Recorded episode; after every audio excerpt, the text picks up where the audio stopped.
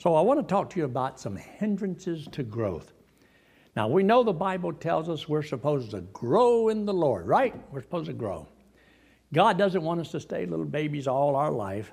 So look there in First Peter chapter two. First Peter and chapter two. The Lord just talked about being born again. Now, you hear a lot of people talk about being born again that ain't born again. Talk about wanting to go to heaven, but they ain't going. So the Bible says you um, are born by the Word of God. You see there in First Peter chapter one, look in verse twenty-three, being born again. That means you've been born once into this world, but that's not good enough. That won't get you to heaven. You have to be born again the second time. Well, how can you be born a second time? Well, that's by faith. That means you trust Jesus Christ as your Savior, and He gives you eternal life. The first time you were born in this world, you got physical life. The next time, you get eternal life. It lasts forever. So you get to be born of God, born by the Word of God. See what it says in verse twenty-three? Being born again, not of corruptible seed, but of incorruptible by the Word of God, which liveth and abideth forever. So let's say, for, pretend that today you trust Christ as your Savior.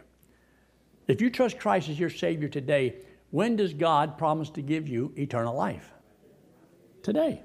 Right now. He that believeth on me hath everlasting life. So if you believe it right now, then He gives you right now, immediately, this moment, eternal life. Well, if it's eternal life, now this is a hard question.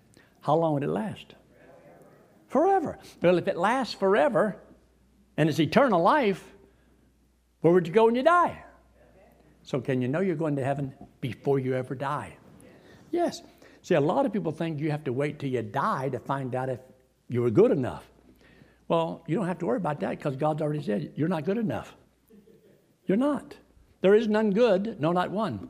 Now, why is Yankee? Why is this wonderful, good-looking preacher up here? Why is he going to heaven? Because I've been good. No. I've been bad? Yeah.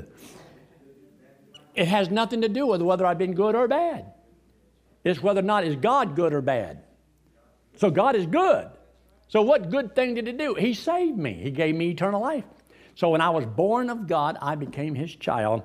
So now look what He says here in chapter two. Once you trust the Lord, He says, now as His child, there's some things He doesn't want you to do, and there are some things He wants you to do. He says in verse one, wherefore laying aside all malice and all guile and hypocrisies and envies and all evil speak. Well, that's what you learned from your first birth. So God wants you to learn something better for your second birth. See, I was born into this old world seventy-three years ago, but then I was born into God's family fifty-five years ago. So I have two births. One is the flesh, one is the spirit. Now my spirit birth, born of God, so it doesn't sin. If it can't sin, it can't die. But my first birth, flesh, is going to die. So when I do anything wrong, it's this one.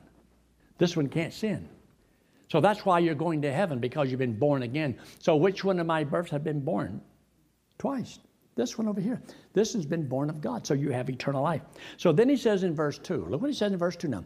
As newborn babes. Now, He could be talking to an adult, but if you just trusted Christ as your Savior, you are a newborn babe. You're a babe in Christ, just like a little baby. And then notice what it says. Desire the sincere milk of the Word that you may what? So that means if you don't desire the sincere milk of the Word, you're still a babe, but you may not grow. Are there a lot of babes in the Lord that never mature? They never grow up, but still children of God. See, once you're a child of God, how long are you His child? Forever. And once you're His child, you're His child forever, and He'll never cast you out and never lose you. That is the most important thing to remember. God will never cast you out. Now look in the book of Ephesians in chapter four. The book of Ephesians. Turn to your left to the book of Ephesians. General Electric, Pepsi Cola. Y'all ever learn that? All right, now you got it down. Ephesians chapter four, and look what he says there in verse fourteen. There in verse fourteen says, that we henceforth be no more children.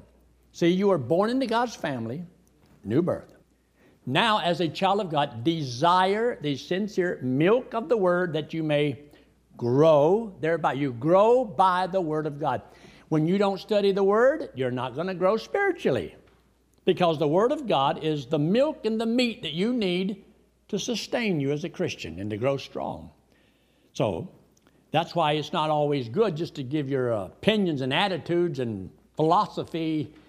But what does the Bible say? Learn the Word. Learn what God's Word has to say.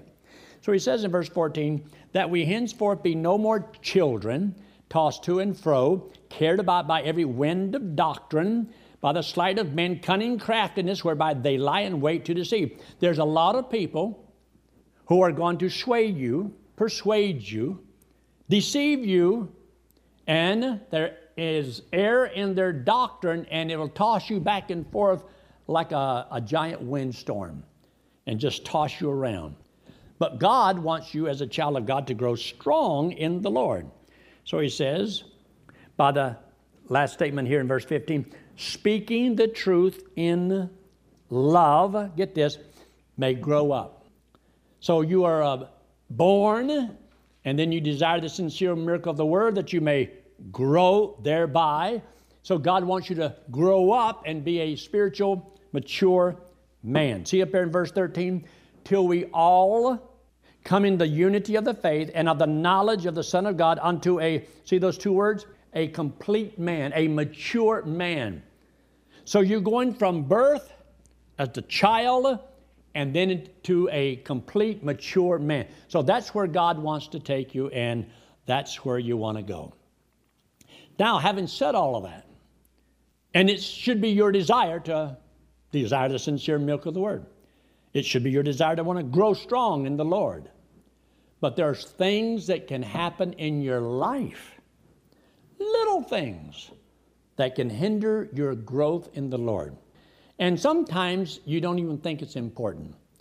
Now, the other night when John John spoke, he talked about how it's not the great big boulders that causes you to lose your footing. It's those loose little pebbles, and you cause you to slip and to slide. It's little things that you let go and don't think is that important. But be disciplined in every area of your life. When the Bible talks about in First Corinthians in chapter nine about those who want to run a race, those who want to win, it becomes self-discipline in every area, every area. Because if there's any area in your life that you don't discipline, it could be the one that causes you to fall and never grow strong in the Lord. So take your Bible and turn to the book of Song of Solomon. That's back there in the Old Testament, but the Song of Solomon. And look there in chapter two. Now, we're not covering some of the things that are in the book of Song of Solomon. Now, Solomon was a, a pretty wise man. He learned a lot of things, did a lot of things he shouldn't have done. Had a thousand wives, or nah, seven hundred of them, and a couple hundred of uh, concubines. And um, he kind of messed up his life. And you say, well, what made him so wise? Well, all those wise women counselors he had. no, no, I think they did him in.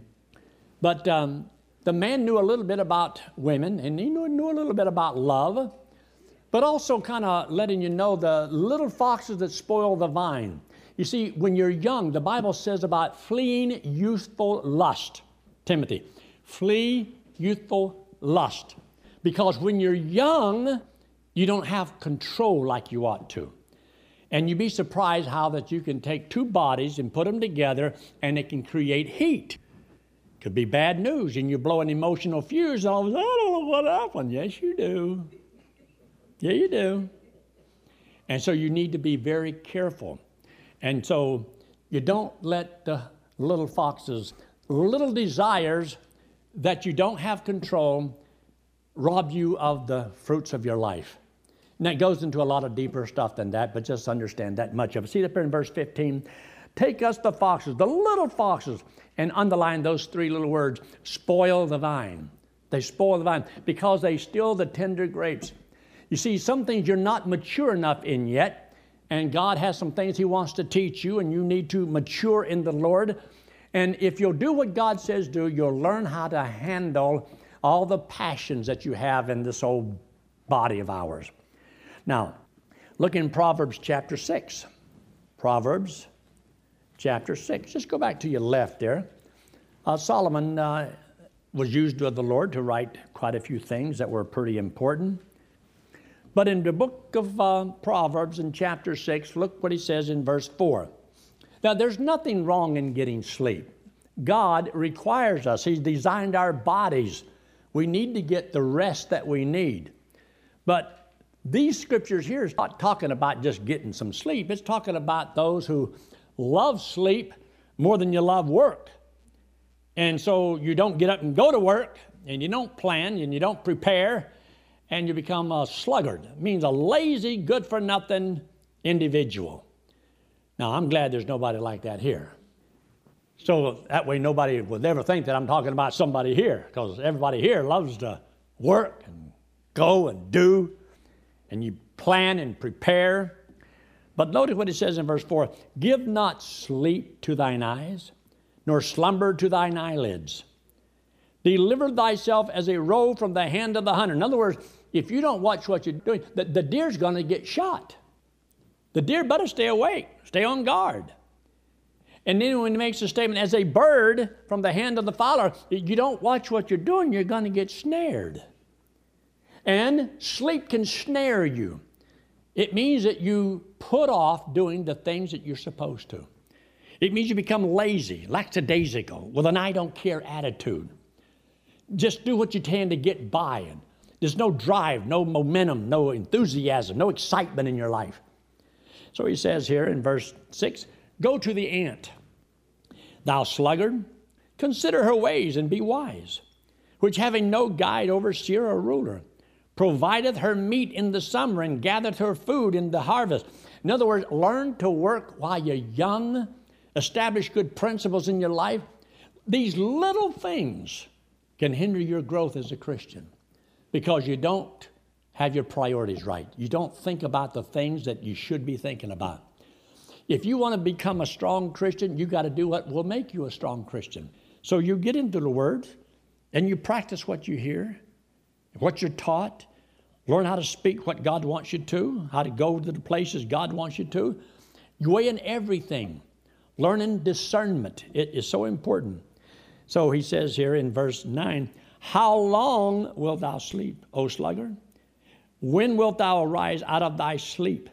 Yet a little sleep means more than what you need. A little slumber, a little folding of the hands to sleep." And guess what's coming your way? Uh, poverty. Poverty's on its way. And it didn't have to be that way, but a lot of people don't have anything because they don't work hard and save right and spend right and do right. Decisions are important. The little decision, little things like that, that can make a difference. Now look in Ecclesiastes, the book of Ecclesiastes. In the book of Ecclesiastes, it's uh, an interesting uh, little uh, portion that he has here. And he makes a statement in Ecclesiastes in chapter ten. I remember when I was at Florida Bible College, this uh, student was there. He wrote a song. Remember what it is? Bill Butterworth? "Dead Flies in the Ointment." Who in the world could ever think of writing a song about dead flies in the ointment? Makes it really stink. But he did. He wrote the song. See there in verse one? Your Christian life. Now, in the book of Ephesians, it talks about uh, having your garments that are without spot. It also talks about not being once named among the saints. In other words, keeping your life, keeping your testimony clean. Remember, I held up a piece of paper and I had one little black spot on it. I said, "What do you see up here?" And everybody saw that black spot. But look how much white there was. Nobody says, "I, I see white." No, they saw that black spot. And that's the way it is with your life. It won't matter how much good you do. You got something, a black spot in your life. You got a spot on your garment. There's something that's not clean. And it can ruin your whole testimony, one simple little bitty thing. So as a child of God, there's hindrances to growth, things that will keep you from growing strong as you ought to grow. So he says here in verse one, dead flies cause the ointment of the apothecary to send forth a stinking savor. In other words, if you're going to put some um, sweet-smelling stuff on you and you open it up and there's dead flies in there, would you just go ahead and take the dead flies and just smell them, rub them all over you? You know, sweet-smelling perfume. Would you want dead flies in the ointment? Makes it really stink. But now, here he makes a statement, so doth a little folly, him that is in reputation for wisdom and honor. In other words, you want the reputation that you're a wise person. You know, you can be just foolish and stupid in just a couple areas, and you'll get a reputation of being a, just a jokester, just a funny person, and people not take you seriously. How do you want people to see you or take you? What kind of an image do you want to have? Sometime I get ready to come to church, and Betty will say, Yankee, you got to wear your tie. I don't want to wear a tie. Yankee, your image. I hate image. And whenever I get to heaven, if that guy from Thailand is there, I'm going to choke him with one of his ties. You know, that's where they make ties over to that country called Thailand. You didn't know that. You just stick around here. You'll learn all kinds of things. But now look in uh, number four there, a little leaven, a little leaven. And this is important. You've got to see this. Turn all the way over there to the book of Galatians. The book of Galatians. See, there were some people that the Apostle Paul had led to Christ. He had given to them the pure gospel that a man is saved by grace alone without works. Then some legalistic Judaizers who come down from Jerusalem came down to the church there in Antioch and split Paul's church. Church splitters. One of the ones that came down there and helped split his church was a guy by the name of Peter, because he was um, been a hypocrite. And he was giving the credence to those legalistic Judaizers that come down to spy out their liberty that they had in Christ. And next thing you know, they got people that are thinking you got to keep the law to be saved. You got to, you know, do good works. And God says, by grace are you saved through faith, that not of yourselves. No man can save himself. It's not of yourself. See, most people, even to this day, think that you have to be good to go to heaven. And if you're bad, you're going to hell. They don't get it. Everybody's bad. Nobody's good but God. You may think you're better than somebody else, but compare yourself to God. Now how you doing? Well, I'm not perfect. That's the problem. You have to be perfect to go to heaven and to go to a perfect place. And nobody's perfect.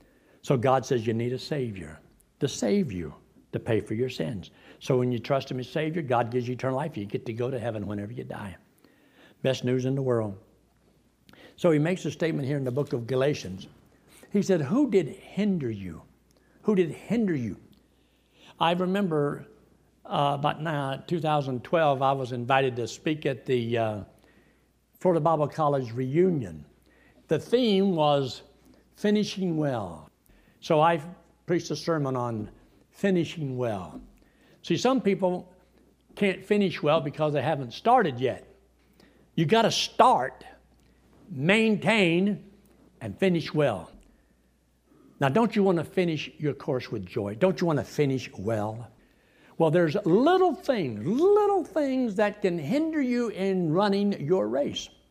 So he says here in verse seven, ye did run well. You did, but you're not running well anymore. You did, but not now. Look what he says. Who did, and you ought to underline that, hinder you. Who hindered you? And sometimes you're running along and you're running your race, you're serving the Lord, you're giving it all you got, and then you just get tired and weary and well-doing, and I quit. Now, it doesn't affect your salvation. You're still going to heaven because you don't have to run the race to go to heaven. You're going to heaven because of what Christ did for you. But now, as a Christian, God wants us to grow in the Lord, become strong, and run the race. But He says, somebody did something to you. Look what he says here. Who did hinder you that you should not, and here's the problem, obey the truth? Did you know that every child of God would serve the Lord if they would obey the truth? The only reason you don't serve the Lord with all your heart is because you're not obeying the truth. You're believing a lie. So he says, where did this persuasion come from? Who persuaded you? So wrong persuasion can hinder your walk with the Lord. Somebody persuading you, convincing you of something that's not true. And so that's why he says here in verse eight, this persuasion cometh not of him that called you. That didn't come from God. Because God is not going to do anything in your life to keep you from growing strong in the Lord, walking with Him, serving Him. So anything that hinders your growth in the Lord didn't come from God. Wouldn't you agree with that? Why would God hinder you from growing? He ain't. And so he makes a statement here in verse nine, a little leaven, a little persuasion, a little sin, little things, leaveneth the whole lump. In other words, a little sin tolerated in your life can ruin your whole life. Totally ruin it. And you can be a child of God. You're going to heaven when you die, but you're never going to grow and become spiritually strong. And that's why you have to be very, very careful. Now, I want you to see this. Look there in the book of um, First Corinthians in chapter five. First Corinthians in chapter five. Chapter five talks about a, a person that was in the church that wasn't doing right. They were living in sin, committing adultery. It was wrong. And the people should have been shameful of it. It's like having the day, you know, everybody's supposed to accept the homosexual lifestyle. Because uh, that's not wrong anymore, and to say something about it means that you need to go to sensitivity training. Means that you're the one with the problem because it's acceptable now. Well, it's not acceptable with God. It's still sin and it's still wrong. You can't make it right. So he says here in uh, verse six, your glorying is not good. Know ye not that a little leaven leaveneth the whole lump? That's the same thing we just read over there. It's going to hinder you. It'll hinder the church. It can hinder, ruin a lot. So he makes a statement here in verse seven, purge out therefore the old leaven, that you may be a new lump as ye are unleavened. God sees you as a piece of unleavened bread. It means no yeast, no sin. You see, your new birth doesn't have any sin. So God wants you to keep the feast of unleavened bread. In other words, for the rest of your life, you're supposed to live as though it's a continual Passover. My life is a continual sacrifice unto the Lord. And there's no sin in my offering. My body belongs to the Lord. I need to keep it pure, keep it clean, and dedicated to the Lord. And so he says there in verse eight, therefore let us keep the feast, not with old leaven, neither with the leaven of malice and wickedness. That's the very same thing you find over there in the book of First Peter in chapter two, where it says, cast out leaven, cast out the malice, and desire the sincere milk of the word that you may grow thereby. It means don't let that first birth, that old sinful nature, control your life. Don't let a little leaven ruin the whole lump, ruin your whole life. Be careful. And so he says in the last part of verse eight, but with the unleavened bread of sincerity and truth, serve the Lord in sincerity. Serve the Lord in truth. And you'll be surprised how much better your whole life is going to be. Now, look there in your notes. In your notes there in Matthew, under number five, a little faith. Now, there's times when we often say, it's not the size of your faith, it's the object of your faith. You see, you can put a lot of faith in that church pew to take you to heaven. Oh, I know I'm going to heaven because this church pew. I'm trusting this church pew to take me to heaven. Well, one, you're nuts. That church pew can't save itself. How's it going to save you? But if you put a little faith in the Lord, you can go to heaven. But great faith in the Lord can bring heaven to the soul. Little faith, take the soul to heaven. Great faith can bring heaven to the soul. So the Bible talks about this little faith and great faith. And one time he talked about this Roman centurion. He says, such great faith I have not found in Israel. Somebody who believed the Lord and his authority. You don't have to come under my roof. I'm a man under authority. I say to these servants, do this, and they do it. He said, just speak the word. And he knew all that Jesus had to just speak the word, and it'll be done. And Jesus marveled over his great faith.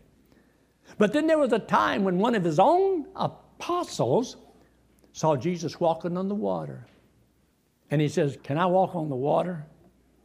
He wanted to get out of the boat and walk on the water. You ever want to do that? Do you know that I can literally walk on water? I told the people up there in Minnesota, I'll be back in the dead of wintertime and I'll walk on water. Those lakes up there, they freeze solid. And I'm going to walk on the water. Of course, I didn't. Well, anyway. I wouldn't try that in the middle of the summertime. But I would love to be able to walk on water. But Peter gets out of the boat and he walks on the water.